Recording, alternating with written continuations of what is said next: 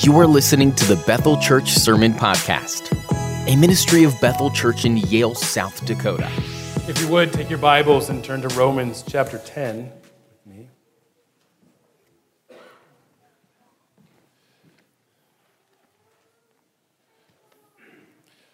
Romans chapter 10.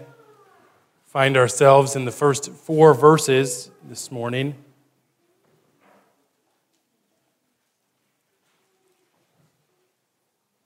Last week, we basically did two things in Romans chapter 10. The first, we introduced the chapter. We did that by uh, reminding ourselves that chapter 10 is actually in the, the middle of a larger argument, and that is Paul making the case that God's word has not failed, right? Somebody on the, the outside could, could look in at this situation and see that the Old Testament promises there that were given to, to Israel, that were made to them, and then see the Jewish rejection of that and suggest that God's word had fallen short, that it had failed and it didn't live up to what it said. And Paul is saying uh, that that is not the case. To do this, Paul uh, makes a, a pretty long argument in Romans 9 through 11. And he, and he starts by showing that God is absolute sovereign, that God had a plan from the very beginning and He's carrying this out. Or to say it the way Romans 9 does, God's purpose in election might stand. That purpose is to take and put an, an end to any hero complex that we might have. Some might be tempted to exalt themselves because they have successfully shared the gospel with somebody and they responded to it. And they might make themselves the, the hero in the story that way, as if we are responsible for that person coming to faith.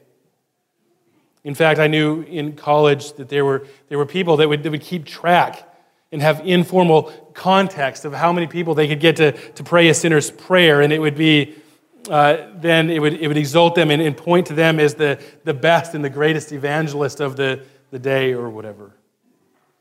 One who, who comes to faith might be tempted to, to be the hero in that they responded to the message of the gospel where others didn't. And think that this suggests that God somehow likes them better, thinks more of them than, they do, than he does others. Or they might even think that they are smarter or more pious than other people. The doctrine of election, understood correctly, removes all reason to boast. The only one to boast in is in Jesus Christ, who, through the power of the Holy Spirit, draws people to himself and saves them. And then we are left in, in awe and mercy of what has been granted to us. Mercy to those who did not deserve it. Paul said as much when he made reference to himself as the, the chief of all sinners.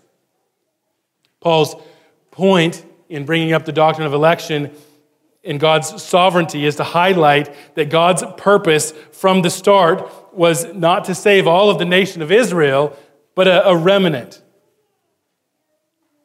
Just as he would not save all Gentiles, this was his plan from the start. In fact, Paul goes so far as to say that true Israel is the remnant of both Jews and Gentiles. It is God's people that he chose to draw to himself this new people. Peter declares this in 1 Peter chapter 2. He says, These are a holy priesthood, a chosen people, precious in the sight of God. And then God is building them into a spiritual house acceptable to God through Jesus Christ. All people that come to faith in him are his people. This was God's plan from the onset. And Paul shows this by bringing into it quotations from the Old Testament, specifically Hosea and Isaiah, and shows that this was God's plan.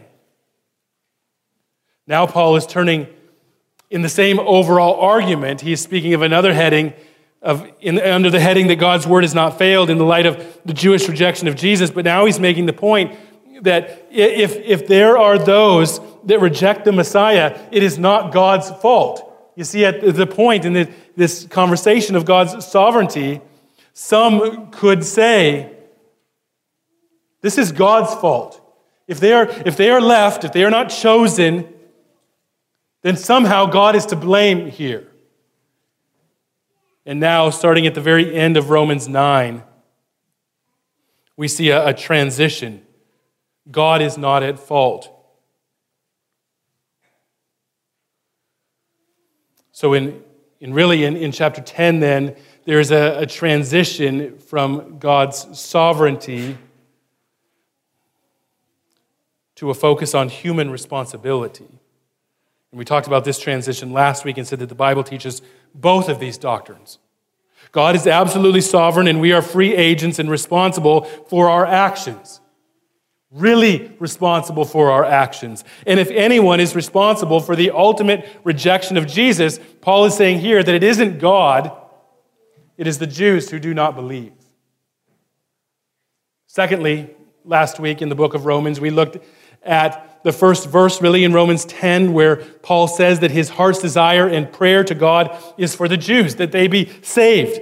We noted the similarities here between the opening words of Romans 9, where Paul said his soul was in unceasing, unceasing anguish over the Jewish people who were rejecting the Messiah. But one thing that is very interesting, really, starting in the last verses of Romans 9, is Paul is saying that it isn't God's fault.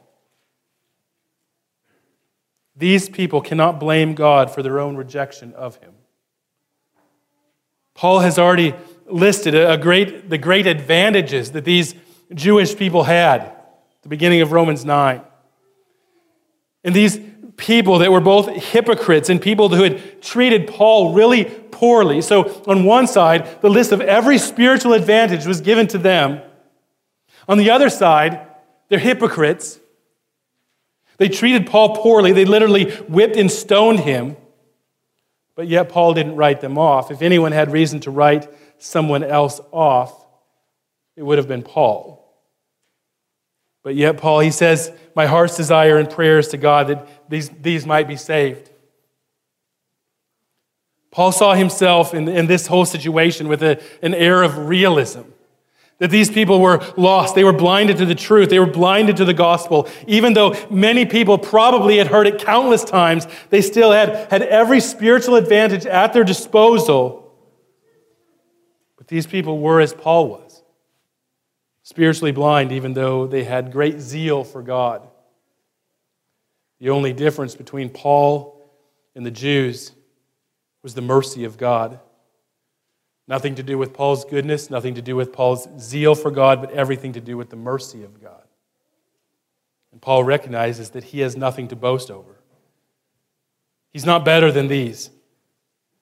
And if these were going to be saved, it would be because God in turn shows them the same mercy that he himself was shown. In other words, all evangelistic efforts must start on our knees in a recognition that if these are going to be saved, it is because God, in His sovereignty and His wisdom, will extend to them the same mercy that He has shown us. Because we realize that left on our own, we deserve only the wrath of God for our willful and scandalous and treasonous lifestyle that exalts the passions of our flesh and the gratifying of our own nature instead of the worship of the one true God. We too must see ourselves in the same light Paul did that we are sinners saved by grace. And that the mercy of God was extended to us not because of our goodness, not because that we have done something good, but because of His mercy and His grace alone. And the more we see ourselves and those around us this way, the more we won't write anyone off, but we'll even pray and plead with God to save those who, in the case of Paul, even physically beat him. Now we turn to the rest of those verses, the first four verses there. In verse 2, Paul says that these have great zeal for God.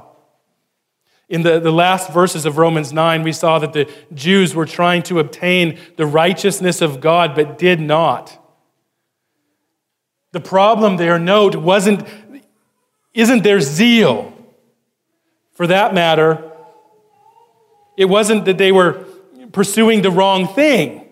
But according to Romans 9:32, it's they were pursuing the right thing the wrong way. By works, not by faith. I think that's what Paul is getting at in verse 2. I bear them witness that they have great zeal for God, but not according to knowledge. We're ignorant.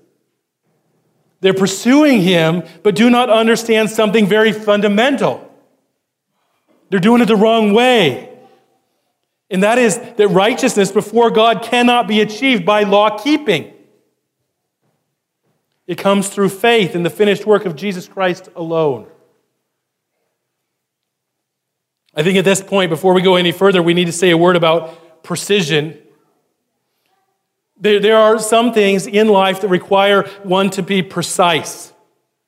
I'll give you an illustration. It's a stupid illustration, but I think it's one that'll work.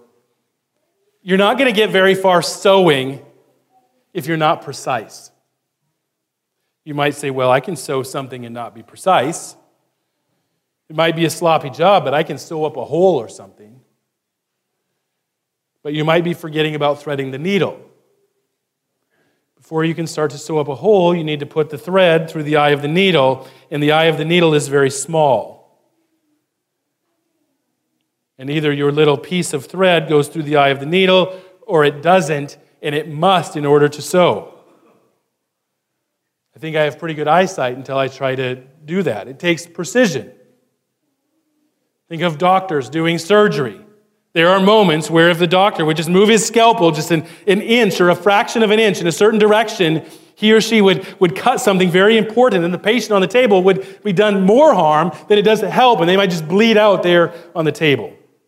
Accountants keep track of money down to a, a cent. They must be precise, especially since they're probably dealing with somebody else's money. Think of sending a, a satellite or a, a, ship into space. These things are, are precise or they will not work. I mean, there are a host of things that take great deal of, of precision. And I think most of us in our room can think of things about our, our jobs or our life that, that take precision. This is why we go to school. We learn from somebody that knows because we need precision in that area. But the fact is, just like many other spheres of life, one doesn't make much progress learning about God without precision. God is the source of all precision. He is, himself is precise. I bring this up because it comes into play in our text. Here we see the word righteousness Actually, we see it, it twice in verse 3 alone and, and many times throughout the book. Donald Barnhouse, in his commentary on the book of Romans, points to the, the precision that must be taken when we come to the word when he says this quote, the issues of life and death, of time and eternity, hang upon a proper understanding of the righteousness of God and our relationship to it. Now, one might say, well, let's just Let's just understand it correctly and move on. But there's difficulty here. And that's really brought out in verse 3. We see that there are two kinds of righteousness ours and God's. Do you see that there? And as James Boice says, quote, the basic spiritual failure of humans is that they are so pleased with their own righteousness that they will not have the righteousness of God, which they need if they are to be saved from sin. It is precisely at this point, notice how I use the word precisely. At this point, that the Jews needed precision. When Paul says that their zeal was not based on knowledge, it was in their zeal that they had for God, but they were ignorant of the righteousness of God. They were so busy pursuing their own righteousness, trying to earn this right standing, this right place in front of God, and, and earning His approval, that they missed the righteousness of God. Since this word is so important here,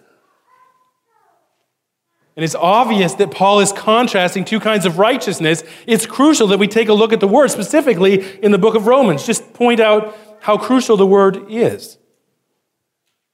I mean, we must admit that we cannot understand the Bible without understanding what it teaches in regard to righteousness.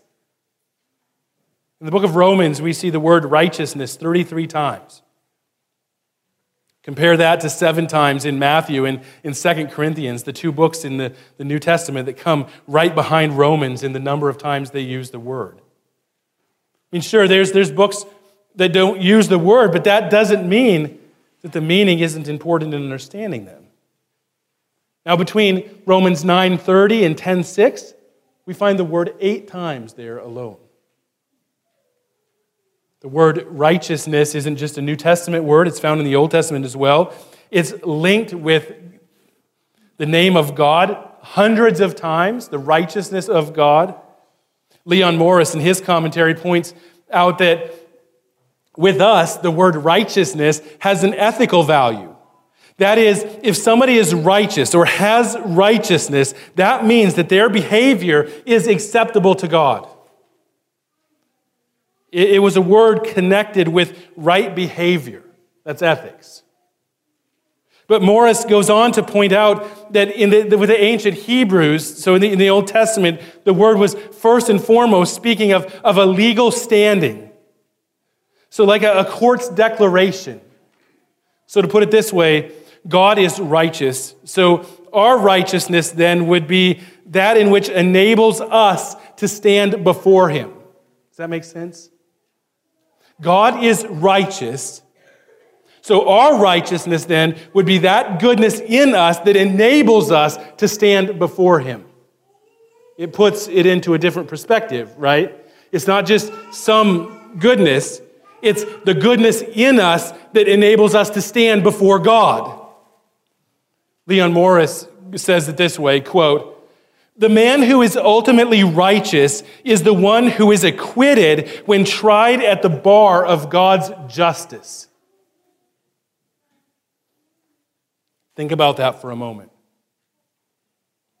The one who is righteous is the one who is acquitted when his life is put up against the righteous standard of God Himself. When he's tried at the bar of God's righteousness, God's justice. So the question then becomes who is righteous? Let me just quote Jesus here. I've quoted a lot of other people. Let me just quote Jesus here to help us answer that question. Matthew 5 48. In, in summing up, this is, the, this is the, the Sermon on the Mount, right? In, in summing up the previous teaching in the chapter, Jesus says this You therefore, so based on everything he's already said, you therefore must be perfect as your heavenly Father is perfect. It's hard to do any hermeneutical gymnastics with that. It's kind of got to mean what it says, right?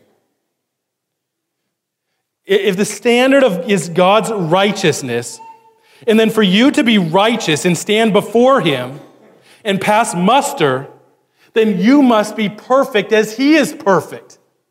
Is this falling into place? I mean, that's the standard. So let me ask you again who is righteous? You see the problem? There, there are two categories here there's our righteousness, and there's God's righteousness. And the problem is that our righteousness can never measure up to God's. These things are worlds apart. God's righteousness is his very nature. What we mean by saying that is God is righteous, just as God is love or God is holy. In fact, God's righteousness is associated with his holiness. It sets God apart, it makes him unlike us. Human righteousness, on the other hand, is a social quality gained when one avoids certain sins on one hand and isn't involved in them, usually outward forms of human depravity, human unrighteousness, and it's also seen in a positive light. So they're avoiding sins on one side, and then when one takes part in certain good things, they're seen as righteous. I mean, I hope you're starting to see the problem. If you haven't, human righteousness is in a completely different category than God's righteousness. There are many that work their, their tails off to accumulate human righteousness. They constantly avoid evil. They perform good deeds. They do these things. And these things, in and of themselves, they're not bad things.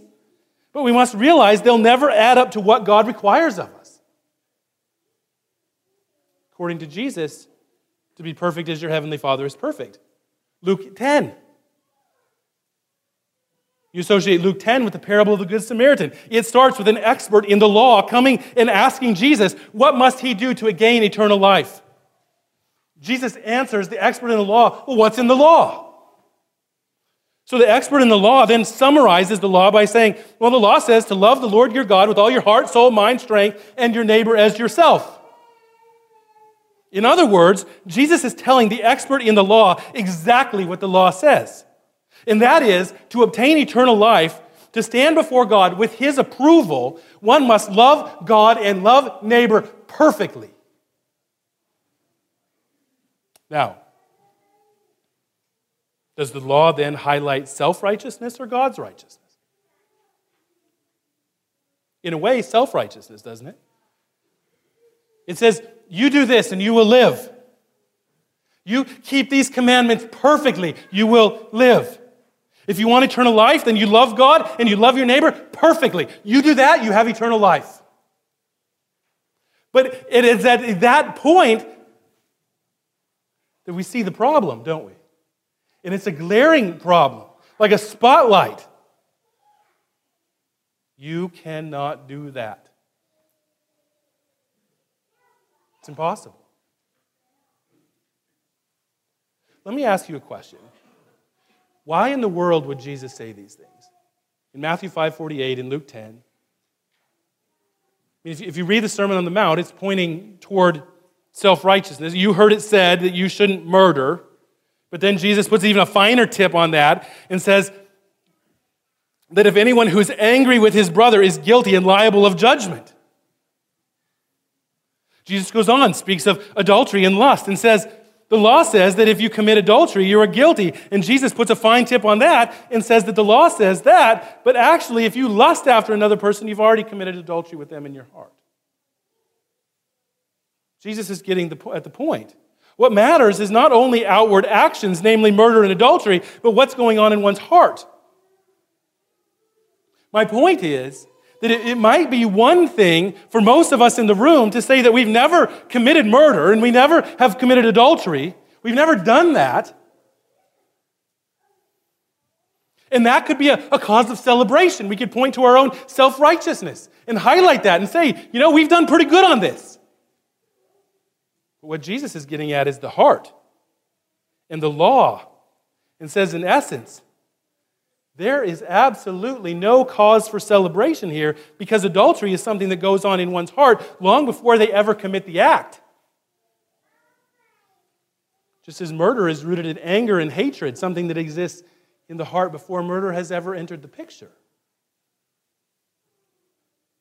Do you see there's two kinds of righteousness? There's ours,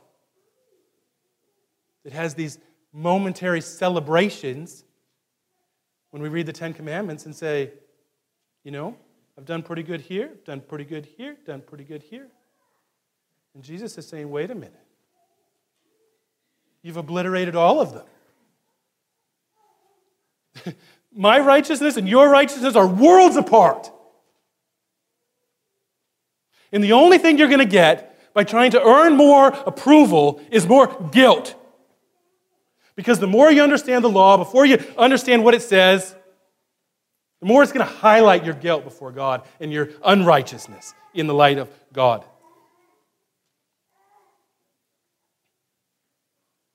The law, and we've said this before, says, do this and live. Contrast this to the gospel that says, you will live because Christ Jesus accomplished what you cannot. In Romans 10, Paul says that these have a zeal for God. In other words, they are pursuing this righteousness before God through law keeping, which is in essence saying that ultimately God will be okay with them. That they'll be justified before God by law keeping. But don't miss that there's no comparison between our own righteousness and the righteousness of God. Let me just give you an illustration, and this is probably worse than the other one I gave, but it helps me. Desiree was playing the piano a little bit ago, and we're all accustomed to hearing a, a piano. In fact, we all know what a piano sounds like. We can think in our heads of, of a piano playing a tune. I mean, when we hear a piano, we know what it is, right? I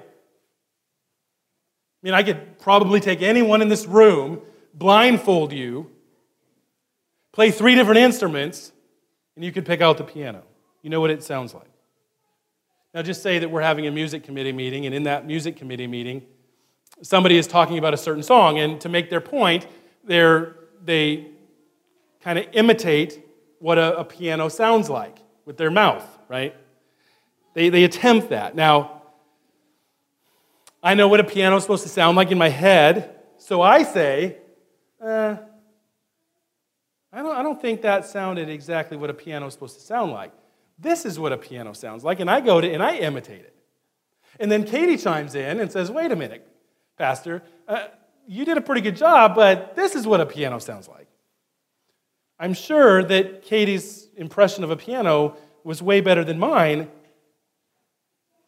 but it would be nowhere near the sound of a real piano. One wouldn't confuse them.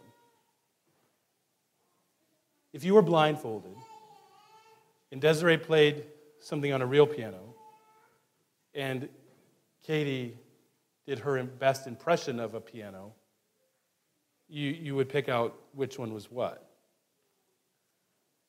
This is how it is with the righteousness of God. His standard found in the law is like the perfect sound of a piano, and our best effort at imitating it just falls flat. I was talking to a, a, pastor the other day. In fact, we were interviewing him for the, the podcast, and he said that if that it was when he was preparing to, to come on the show, he was just thinking about what, what would he talk about if he just had an open forum to talk about anything that he, that he wanted to. And he said that, that he thought that he would talk about the, what he thought was the greatest threat in the church today, and that would be the issue of law and gospel. And that is exactly what we were going to talk to him about. But in other words, one of the greatest problems, if not the greatest problem in the church today, is the muddling of law and gospel. And the reason for that is that we do not understand accurately the difference between our righteousness and God's. On one hand, that sounds like a simple distinction to make, but as Charles Spurgeon noted, for instance, that if we could really grasp this, if we really got our minds around the law and the gospel distinction, then we should have our Master of Divinity degree. This ignorance of the righteousness of God amongst a people with great zeal for God isn't limited to Jews in the Old and New Testaments. we have this tendency as well. Let me just see if I can illustrate this by saying this. Those who fail to see the distinction between God's righteousness and our own become satisfied with their own righteousness. Think about that statement. Those that fail to see the distinction between our righteousness and God's righteousness become satisfied with their own. I mean, we all know those who are non Christians, but yet think they're pretty good people. And that God, in His mercy, isn't going to turn away somebody who is a pretty good person, right? Because they're comparing themselves to other people. Yes, this person fails to see the distinction that we've been talking about here that our self righteousness, our best efforts, are never live up to His. They don't, they don't, they misunderstand that. We often fall into this trap too, more often than we would like to admit. Just honestly think about this question for a moment. How long has it been since you've been satisfied with your self righteousness? For me, probably less than a couple minutes, to be honest with you. I mean, preachers often, on one hand, urge those under their care to, to go to the cross. Everything's about the cross. Salvation is in Christ alone. But on the other hand, we turn and say something like, if you want God to be pleased with you, or we say it a different way, we say it like this if you want your life to be pleasing to God in this area or that area, then you must do this or that. My friends, wasn't that exactly the confusion that Paul is talking about in these verses? That they were trying to earn God's approval by faithfulness to the law? Do you want a marriage that really honors God? Then do five things. Do these five things. If you get these five things down in your life, then your marriage will honor God. How is that not muddling law and gospel? It's in some sense saying that God will be more pleased with you because of your, your faithfulness. Remember the illustration of the piano sounds. The fact is, no matter how much we do these things in our marriages or in our devotional time or whatever it is you fill in the blank,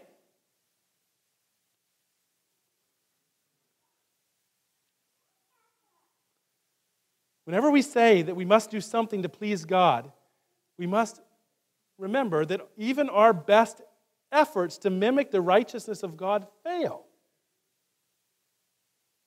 The only righteousness that pleases God, pleases Him, is His own. And our attempt to achieve that standard will always fall short just as my imitation of a piano doesn't sound like a piano. You can't apply enough do's in your marriage to please God because His standard is perfect. Only the perfect marriage is going to please Him. I'm picking on marriage a little bit, but it could be anything. You have a problem with lust or coveting or gossip or anger or anything, fill in the blank. Apply these three principles to your life, and somehow we think that when we apply these three do's in our life, and our anger or our gossip level goes down, and we start to see results there, then that our life is more pleasing to God. And I'm saying no. What's happening is that you're just more satisfied with your own self righteousness. There's a sense in which we are thinking that if only we could do more, then God would be more happy with us. When Paul says here in verse 3 that these were ignorant of the righteousness of God and sought to establish their own, this is what we do. We're naturally inclined to. We fight not to be satisfied with our own self righteousness. And when we are satisfied with our own self righteousness, we in turn do not submit to God's. I mean, it's a double edged sword. The more we try and earn God's approval and favor by works, the more we fall short and the more we actually rebel against Him. And that's where verse 4 is so amazing. For Christ is the end of the law for righteousness to everyone who believes. Let me make something abundantly clear, kind of a parenthetical statement. I don't want anybody to be confused and suggest that, that, that Pastor thinks that the, the law is a bad thing. It isn't. It's God's standard of perfect righteousness. It's what the, God desires of us. In the New City Catechism that we're learning this week, it talks about the law as being a good thing. The law is good. We should be able to say with the psalmist, I love your law. Having said that, we must admit that Christ Jesus is the only one that found favor with God through obedience to the law. The law isn't good in that we find favor with God through obedience to it. We find favor with God through faith in Jesus Christ and his obedience on our behalf to the law. John Calvin said it this way. He, he's saying, the, the person shows that he's a false interpreter of the law who seeks to be justified by his own works. In other words, the person that is, the person who seeks to be justified or declared right before God by his own works doesn't grasp the law. And he goes on. He says, because the law had been given for this end. Now he's saying, here's the reason that the law was given to lead us as by the hand to another righteousness. So, away from our own to another righteousness. Nay, whatever the law teaches, whatever it commands, whatever it promises, has always a reference to Christ as its main object. And hence, all its parts ought to be applied to Him. But this cannot be done except we, being stripped of our righteousness and confronted with the knowledge of our sin, seek a gratuitous righteousness from Him alone. In other words, the law points out we cannot do it. You cannot have a perfect devotional life by keeping the law. You don't earn God's approval in your Christian walk by do's. You do it by trusting in Christ. When it comes to being accepted and, and righteous and declared right before God, there's nothing you can do to earn that, to get that. It's already been done in Christ. And here Calvin is, is saying rightly that the law, seen rightly, must strip us of our own self righteousness. And we must see that in ourselves we cannot do this. And it must lead us to seek Christ and point us to what Luther called an alien righteousness a righteousness from outside ourselves, His perfect obedience before God, given or imputed to us. Therefore, the law always pushes us to a dependence on Jesus Christ. And when we start to grasp this and see the distinction between our righteousness and the righteousness of God, we see the need for the latter. Our only hope is the righteousness of God given to us through faith in Jesus Christ. That is the only righteousness that will do, and it comes through faith in Jesus alone. I think the question before each of us is where do we get caught up in being satisfied with our own self righteousness? Where do we think that, that, that, we can be good enough so that God is going to be pleased with us? That we're faithful enough for, for God to be pleased with us? Where are we, we trying to earn God's approval in your life? Where do you think I'm not good enough, so I just got to work harder at this? Our faithfulness isn't enough. Even our, even our best attempts at law keeping always fall short. Prophet Isaiah said they're like a filthy rag. God is only pleased with us in Christ Jesus. He is perfectly pleased with us in Jesus Christ because he was perfectly pleased with the obedience of his Son. You want God to be pleased with you? Then believe. Trust in what He has done on your behalf. See that your own righteousness will never pass muster, and the only thing that will work is the righteousness of Jesus Christ, who was perfectly obedient, even to the point of dying on the cross, bearing the weight of God's wrath for sin that you deserve. I mean, just the thought of what Jesus has done for us ought to bring such gratitude to the Christian soul that our response is to turn and say, My heart's desire is to be obedient, to obey.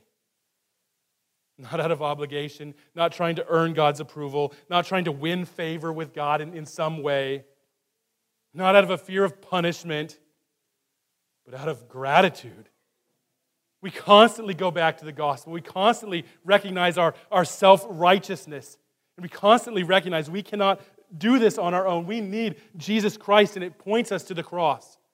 To understand the law correctly, as Calvin said, it always points us to Jesus Christ. It always points us to what he has done. And then we, in turn, are so grateful that we say with the psalmist, I actually love the law.